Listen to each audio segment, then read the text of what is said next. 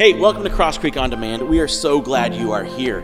My name's John. I'm the lead pastor. We created Cross Creek to be a church for people who don't normally go to church. And so we've designed our Sunday environment, including our online environment, to be a safe place where people can discover God's love for them. We would love to connect with you when you are ready. Go ahead and scroll down and you can click ask a question, ask for prayer. Maybe you could find out how you could get here on a Sunday evening to join us live. But we would love just to be a part of your journey in discovering God's love. When you're ready, we would love to see you in person. Until then, why don't you go ahead and click subscribe so you can be updated on Cross Creek's most recent messages. Thanks for joining us. Hey, good to see you guys. Uh, if you came in a little bit late, welcome to Cross Creek. We are glad you're here. My name's John. I'm the lead pastor. And if this is your first time or you're new, we want to give you a gift. We believe that God loves to give gifts, and so we are trying to be like him, and we want to give you a free gift. And so uh, the way we, the easiest way we could think of doing that is actually the card in the seat in front of you. There's a little card, red card that says welcome. Fill that out, some really easy information about yourself, and then after the service, you can go to the lobby and the information table and give that card to the person at the table, and we will give you a free gift. If you're watching online, thanks for watching. We are glad that you are a part of what we're doing. The free gift only applies if you come in person. So maybe the bribe will work, maybe it won't, but uh, hopefully we'd, we'd love to meet you. Uh, a few things I kind of want to talk about before we get talking about our, our new series, Out of the Ordinary. Uh, last week was the last Sunday of our Safe Spaces campaign, where we were raising, trying to raise fifteen thousand dollars for our parking lot, and then uh, ten thousand dollars for a parking lot, five thousand dollars for an organization called Every Child that helps foster kids and foster families.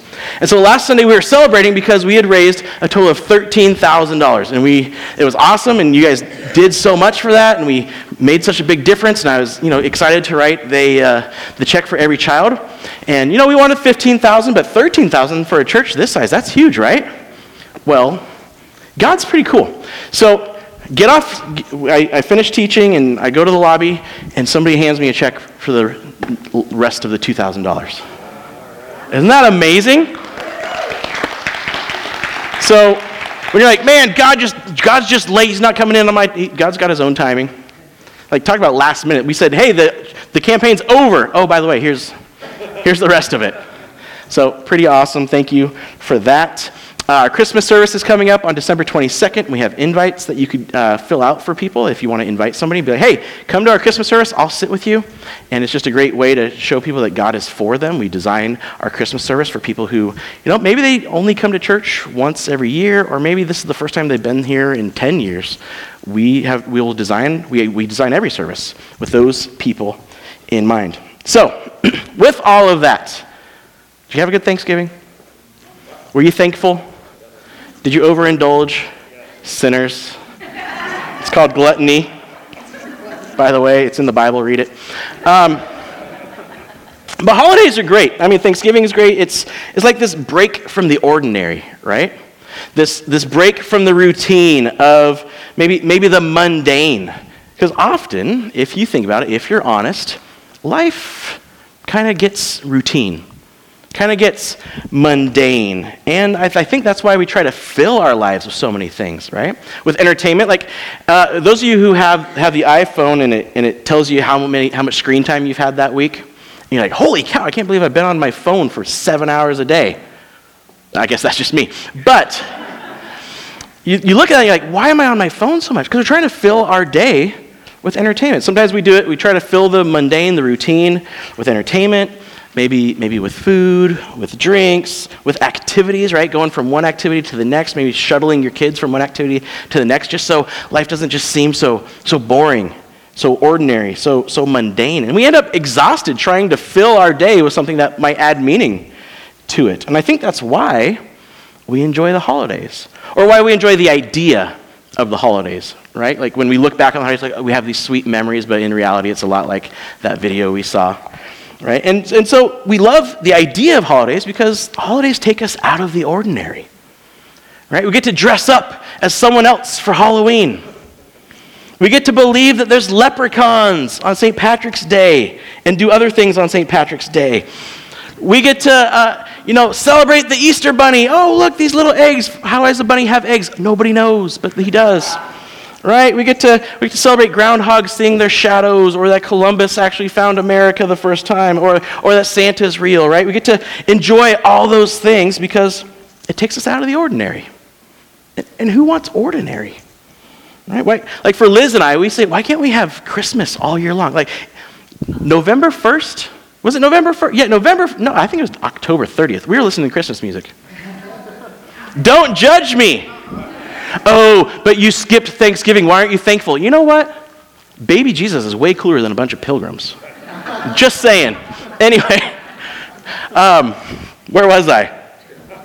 Oh, we, like we want, when we get older, we want our house to look like a gingerbread house, and I'm going to grow a big white beard, and the people are going to call us Mister and Missus Claus, and it'll be awkward, and the grandkids will want to visit, but their parents won't let them because they're like, what's wrong with them? So, but wouldn't that be great to have holidays every year? Because there's something in us that says there, there's got to be more to life. There's got to be more than what we just do day after day. In fact, there needs to be more, there should be more to our life. And the truth is, there should be more to our life. Think about it. You are, and give me a moment, you are unique. You are special. I don't care what they say, you are a snowflake. There is no one like you. In fact, Mister Rogers said it best. You are, you, put your name there, you are a very special person. There's only one like you in the whole world. There's never been anyone exactly like you before, and there will never be again. Only you. And maybe that sounds corny, but it's true.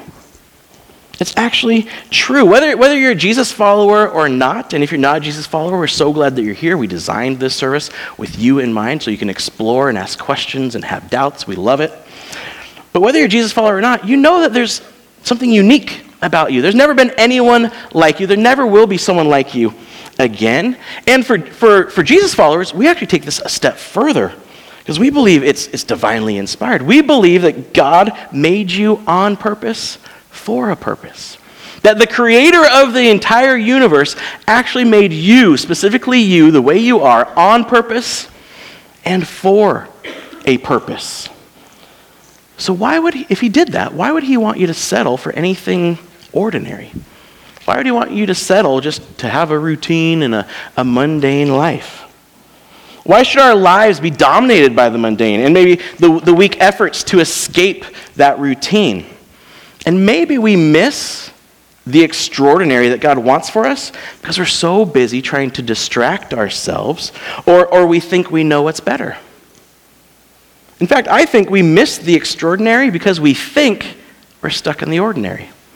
We actually miss the extraordinary that God has for us because we think, we're convinced that we're stuck in this routine, in this mundane, in this ordinary life.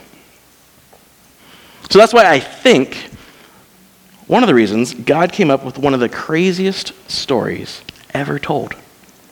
A story that I think, that many people think belongs with Columbus.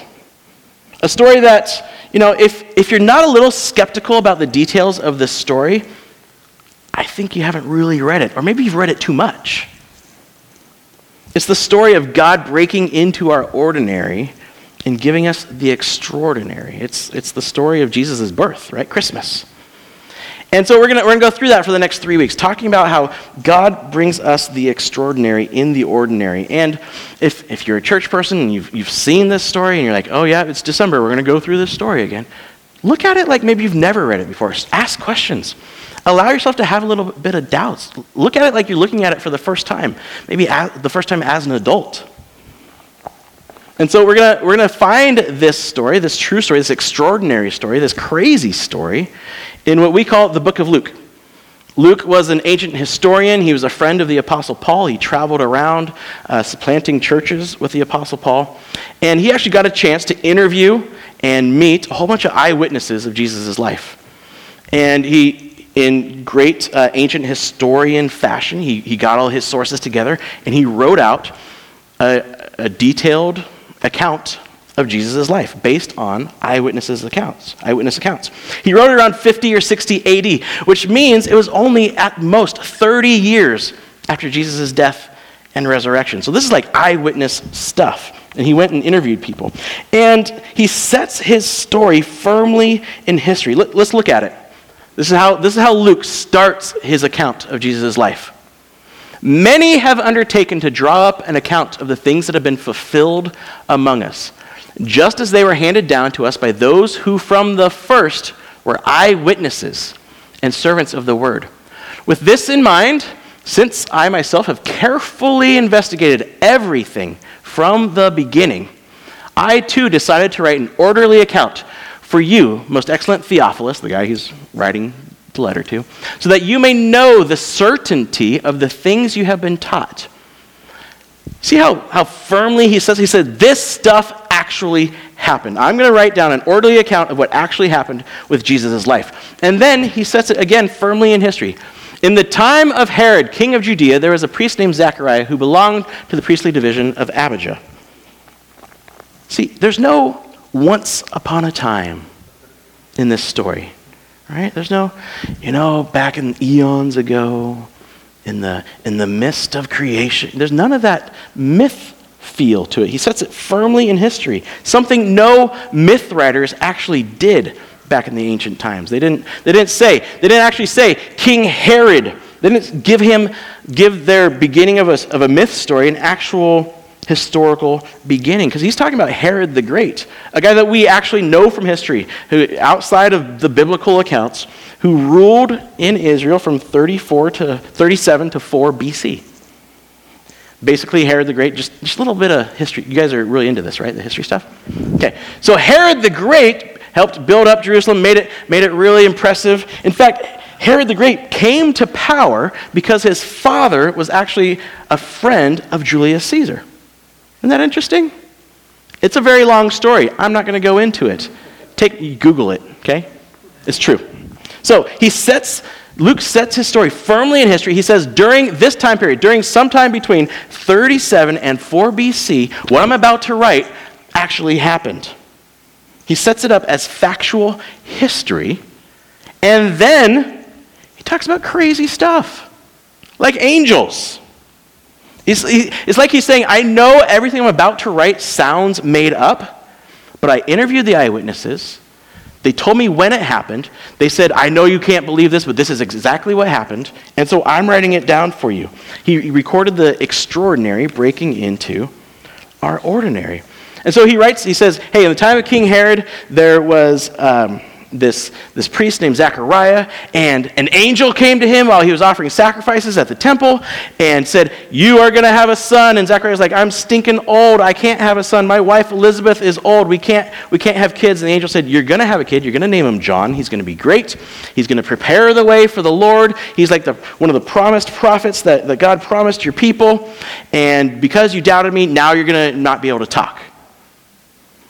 He sets it in history, and then he's got this angel who names himself Gabriel talking to Zechariah. And then Elizabeth becomes pregnant, and everybody's like, holy cow, how is she pregnant? She's super old, which was really offensive, but they didn't care because it was just so amazing that she was pregnant.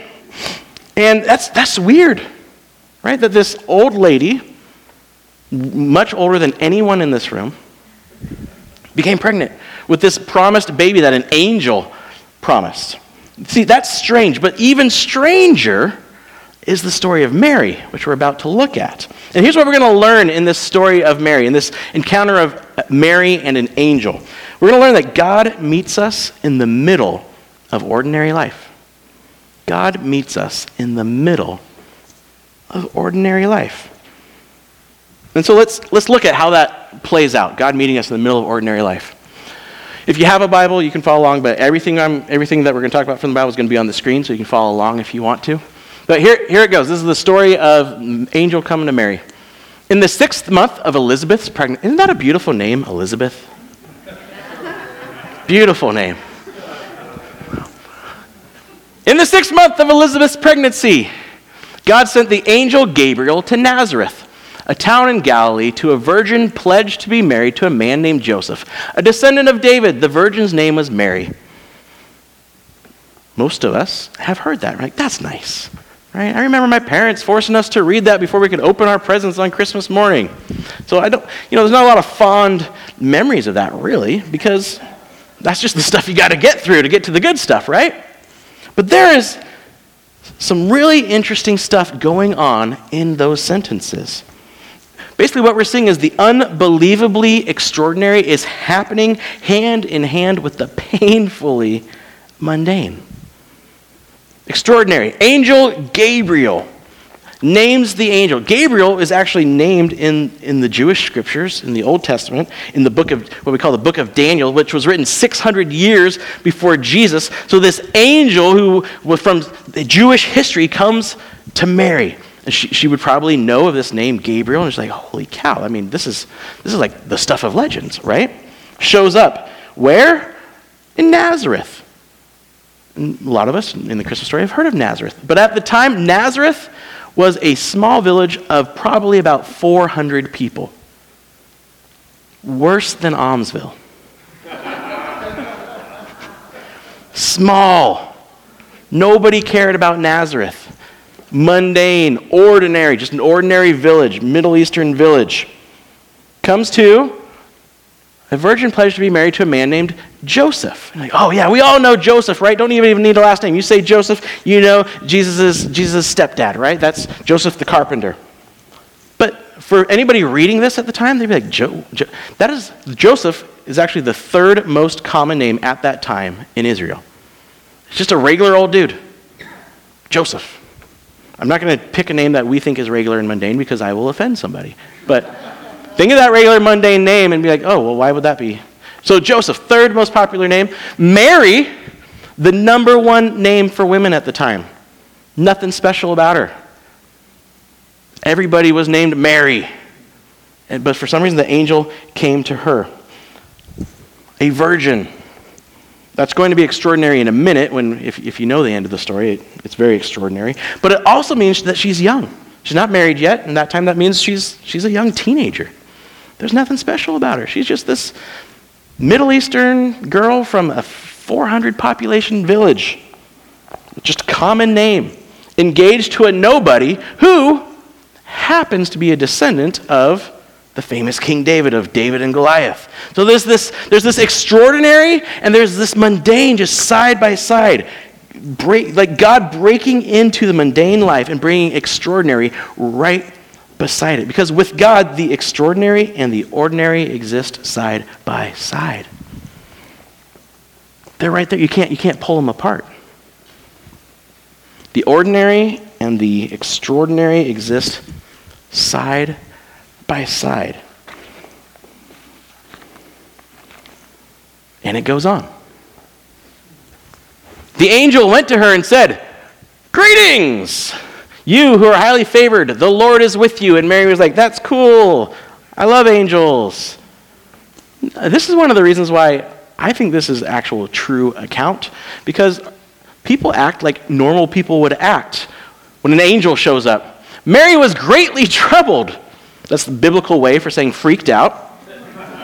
Mary was greatly troubled at his words and wondered what kind of greeting this might be. But the angel said to her, "Do not be afraid, Mary. You have found favor with God." See, the, if I think if somebody was making up this religion and they were writing like the, the birth of their central figure, of their of their myth hero figure, right? The the mother, the chosen mother, would be like, oh, she'd be in like this glowing thing, which some paintings have Mary that way, which is not how it was. This this glowing thing, and the angel shows up, she's like, "I was waiting for you." "Yes, I am the chosen. I've been waiting for this moment my whole life. Thank you for confirming," right? No, no, this teenage Middle Eastern girl is freaking out that an angel shows up to her. Nobody expected an angel to show up. It's it's just too too real. And he says, "Don't be afraid." And you're like, yeah, right. You just showed up out of nowhere. It's hilarious. He says, "You are highly favored. You found favor with God." Now, I think we need to kind of set up set up some stuff here that it doesn't mean Mary had done anything special. She wasn't old enough to have done anything special yet. It doesn't mean she had earned any special recognition. What it simply means, having found favor with God or being highly favored, it means that God had chosen her simply because he wanted to. He chose her just because he wanted to. Some people have tried to make this all super religious and, and make her extra holy, and, and so much so that, you know, the Virgin Mary stayed a virgin her whole life, and she was pure her whole life. You know who might have a problem with that story? Jesus' little brother, James. Because it's kind of hard to stay a virgin and have a baby. I don't, if kids, if you haven't taken biology, it will tell you, okay? But I think James might have had an issue to say that Mary was this holy, holy thing that just stayed perfect her whole life. And another interesting thing, James, who was alive during the time Luke was writing this, might be the one where Luke got this information, because Mary had told James, hey, your brother, pretty special. Here's how this whole thing happened, right? And so maybe he got his information from James. And as I like to say, I can't, I can't skip James without saying this. What would it take for your little brother to worship you as God? James worshipped his bigger brother, his older brother, as God. What would that? It would probably take him saying, "Hey, I'm going to die and rise again," and then actually pulling it off, right? That's the only way I would worship my brothers. Even then, probably not. But so the whole point is, there was nothing extraordinary about Mary. There's nothing extraordinary about her that caused God to choose her. He just did. He just wanted to. He just chose her because he, he wanted to. See, God chooses to give extraordinary gifts and opportunities to ordinary people because he wants to, because he likes to, because he enjoys seeing what we do with them. God gives extraordinary gifts and opportunities to ordinary people. And so the angel goes on and tells Mary what all of this means. You will conceive and give birth to a son, and you're to call him Jesus. Again, a very common name. It's kind of like, like Joshua mean, meant Savior. He will be great and will be called the Son of the Most High, hearkening back to what the ancient Israelites called God, the Most High. The Lord God will give him the throne of his father David, and he will reign over Jacob's, Jacob's descendants, Israel, forever. His kingdom will never end. There is so much history and theology packed into this. Let me just talk a little bit about what this angel's saying. So it says, the angel tells Mary, your son will be the one promised to King David hundreds and hundreds of years ago, the, the one, the chosen one that your, your people have been waiting for. Here's, here's the promise God gave, God gave David. And your house, God talking to David, and your kingdom will endure forever before me. Your throne will be established forever. And so the Israelites, the Jewish people, were looking for this chosen one that would establish this kingdom forever. And this angel shows up in Nazareth saying, the son you're going to have is that one that you've been waiting for. It says he's going to be the Son of the Most High.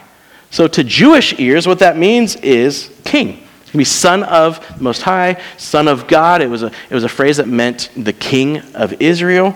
But Son of also carried deeper, a deeper meaning. It had the idea of when, when you're the when you're the son of somebody, like the son of John or or, or the son of Ken, that you you have you possess all the qualities of that father. You possess all the authority of that father. It's kind of like you are a clone, spitting image of that father. And they call you son of. That means you have all the authority. You have all the qualities. So it's him. So the angel saying, Mary, you're, you're, the baby you're going to have is the Son of God. It's, it's deeper than Mary probably understood at the moment. That he's going to have, basically he's going to be God in a body. He's going to be one hundred percent God and one hundred percent human. The, the baby you will have will be the fulfillment of God's promised plan to reunite heaven and earth, to bring peace on earth. We'll talk about that in two weeks. And so though Mary is a simple teenage peasant, she's not an idiot. She knows how babies are made.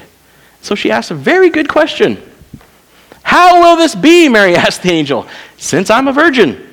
How am I going to have a baby? Like, it doesn't just work. You don't just, you know, I know all those, now I'm not going to go on on that, but that's a good question, right? Again, if you're making up the story, you're not going to be having the, the hero question things. You'd be like, yes, I accept, I'm, I will, that makes total sense, and and I am holy, and yes, let, let this happen to me. Anyway, so, here's what happens. Here's what the angel says. The angel answered, the Holy Spirit will come on you, and the power of the Most High will overshadow you. So the Holy One to be born will, will be called the Son of God. He's not going to be born from your fiancé, Joseph. He's going to be born through the Holy Spirit. And this isn't like other ancient myths where like the gods came down and impregnated human women who gave birth to half-gods, right? Like the story of Hercules where Zeus comes down and finds a woman that he likes and has a baby with her, and then Hercules is half-god, half-human. It's not like that at all. What the angel is saying is that through the power of the Holy Spirit, the third person of God, the, the same power that made everything out of nothing, a baby will be conceived. Fully human and fully God, the extraordinary and the ordinary coexisting in her Son. You're like, that's crazy. That's impossible. You're right, it is impossible. Let's let's go on.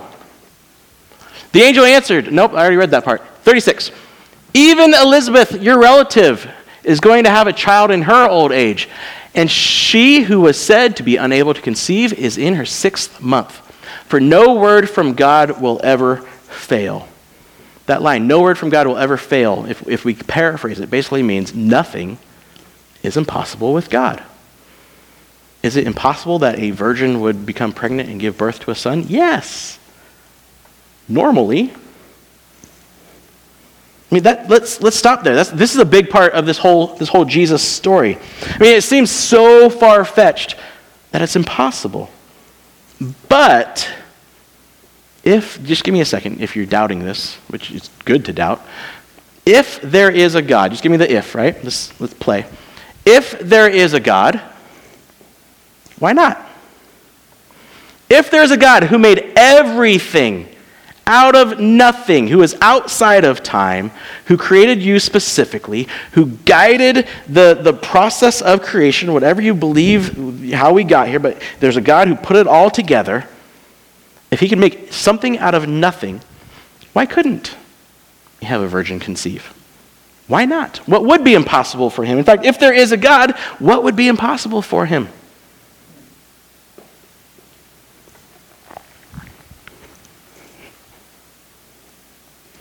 So the, this next part that we're going to read, this last part that we'll read, is why Mary is pretty cool. Why why we do, you know, say, hey, Mary, she's a great person. She's a great role model. She's she's not a, a god. She's not, you know, extra holy or anything, but she did have some great qualities. She said, I am the Lord's servant, Mary answered. May your word to me be fulfilled. Then the angel left her. Teenage girl. Visited by a super freaky angel. Told she's going to give birth to the chosen one. Like Luke, she's giving birth to Luke Skywalker, Neo, Frodo and Aragorn, and Aslan, all wrapped into one.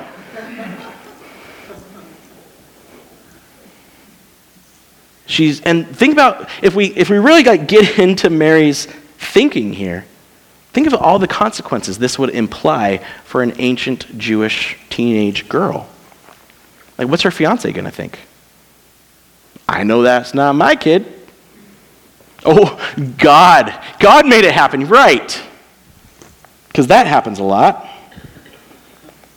So she'll be an unwed mother in ancient Israel who lived by a very strict code when it comes to this kind of stuff. In fact, under the law that they lived under, she could be stoned to death. Not stoned to death, but like rocks thrown at her till she's dead to death. This is the danger she's she's living in. Small village, everybody knows her, giving birth in the ancient Middle East. I mean, whether she was married or not, that's a scary thing. Probably without the support of a family who doesn't understand that an angel visited her. And what's she going to do for income? How is she going to support this baby once her fiancé finds out that she's pregnant? Her family kicks her out. If she survives it, what's she going to do? So put all of that in her mind, everything the angel told her, and she's, and Mary says, yeah, sounds good, I'm in.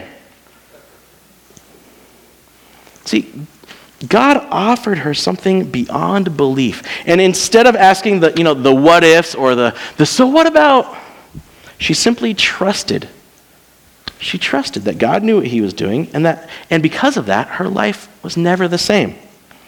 Her life was used to bring about the focal point of human history, all because she chose to accept the extraordinary that God had for her. See, an extraordinary life can begin with a simple yes. An extraordinary life can begin with just a simple yes. So Mary, a typical, common, ordinary, ancient Middle Eastern teenage peasant girl, doing typical, common, ancient Middle Eastern teenage peasant girl stuff. I don't know what that was. In a typical, common, small, ancient Middle Eastern village, has her ordinary world transformed by God's extraordinary plan. She experienced God's love and purpose in a life saturated with the mundane. But God met her in the way he meets everyone, right in the middle of ordinary life. She had the courage to accept it. And the fun part, he wants to do the same for you. Like, Mary's story really can mirror our story. I mean, not, not the virgin birth part. That's probably not going to happen for you, Nate. Because he's a guy, he can't have babies. All right. We're going to keep going. But like we said at the beginning, God created you on purpose for a purpose. You are not an accident. Your parents might tell you you were, but you're really not. You are not just some random offspring of an impersonal natural selection. There is a plan behind you. There is only one you. You really are not ordinary. So why settle for an ordinary life? Why settle for just getting by and only dipping your toe into the extraordinary every time there's, you know, a special holiday? Why not experience the extraordinary God has for you, that God created you for, every day and in every situation? Like, that sounds nice.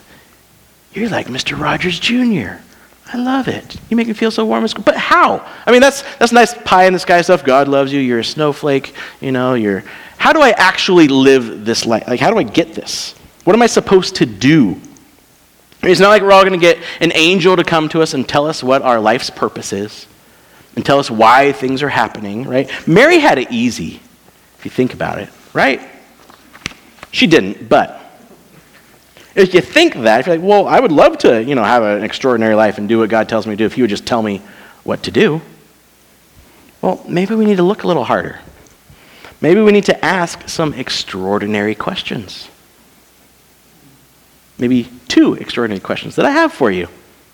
First question you could ask is this: what is it that only you can do?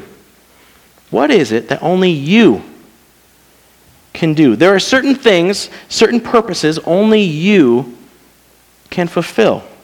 See, only Mary could deliver and raise the Son of God. That was the th- what God had given her. She accepted it and she dove into it. But what is it that only you can do? Like me, I'm going to use me for an example. I am the only husband Liz has. That is a role only I can fulfill. I am the only father my kids have. That is a role only I can fulfill. You guys can find another pastor for this church, right? That is not my primary purpose in life. But what I know my primary purpose in life is the things only I can do. I can only be, only I can be the husband for Liz, and only I can be the father to my children. So my main extraordinary purpose is my family. I can choose to see my family as this simply mundane obligation, or as a God-given purpose only I can fulfill. And and though you can find another pastor, and you and you will someday, far, far from now, if I don't make fun of the elders. Even though you can find another pastor, and you will probably for in thirty years or so, for now, God has chosen, put me here as the lead pastor, right? I'm the only one right now that can fulfill that purpose. For for some reason, God's like, hey, idiot, go start a church. Maybe that's why, because I would actually say yes. But for now, that's the that's a purpose only I can fulfill. And so, see, there there can be other guest speakers at other churches. There there can be other people running other ministries throughout the city. But right now, there can only be one lead pastor of Cross Creek. And so I don't I purposely don't do those extra. Not that anybody's asking me to be a guest speaker, but if they did, I'd tell them no. Because my focus, the only thing I can do, is Cross Creek. That's that's my extraordinary purpose right now. That's a purpose only I can fulfill. So one of my secondary or purposes, extraordinary purposes, is cr- helping create a church for people who don't normally go to church. So where has God put you? And what is it that only you can do right now? And maybe to fulfill that, to say, yeah, that is something only I can do, but I feel like I don't have time for it. I feel like other things get in the way. That's deep and insightful. You guys are really smart. So here's here's what the second question goes to, is that. What do you need to let go of? If you find out what only you can do, what your primary, extraordinary focus, purpose is, what do you need to let go of? What's getting in the way? See, Mary could have clung to her usual ordinary life. You know, the, the one she planned on, the one she expected. She was expecting that that wedding, that perfect wedding that she was dreaming of, right? Of of this of this life, of marrying this carpenter and, and starting a home with him. Of, you know, she she always pictured how she would have her first child. It wasn't gonna be like this. It wasn't gonna be far from home in Bethlehem, which we'll talk about next week. She could have clung to that, but instead she had the courage to let go. She had the courage to step out and accept the extraordinary that God was giving her. So what do you need to let go of? What are you trying to hold on to? Is there is there a hope you're trying to hold on to? A dream? Is it comfort? Is it selfishness? I know you're never going to put it in those words, but it's probably that. Is it selfishness? Is it just the usual? You're, you're comfortable in the usual. What do you need to let go of? What, where are you in your life right now? What light? What has life handed you? And by life, I mean God. What has God handed you? What is in your life right now? Is there is there a neighbor that needs serving? Is there an aging parent? Are there kids that need you? Is there a spouse that needs you? Is there, is there something God's really given you the opportunity to go serve with, to actually show his love to others? That is your extraordinary, hand in hand with the ordinary. See, and sometimes it's, it's so hand, it's so connected that if we're not careful, we, we might miss it because it's not what we expected, not what we wanted, right? We th- maybe we think it's too ordinary or hard to actually be something God has given us, and ex- actually an extraordinary purpose God has given us, but it might not be easy, but that's where growth happens, when it's not easy. That's where the extraordinary is found, when it's difficult and it's scary. Nobody writes books about people who just kind of play it safe and never really step out, right?